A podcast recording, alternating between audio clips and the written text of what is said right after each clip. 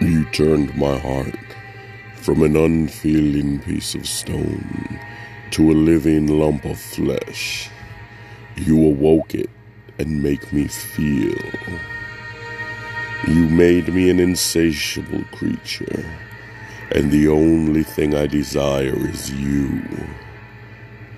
In every way, shape, and form. I cannot get enough of you. I can never get enough of you. I just want to hold you and stare at you. I need to taste you, touch you, always. To be away from you is sheer agony. Every moment despair clenches me tightly. My desire only grows and grows.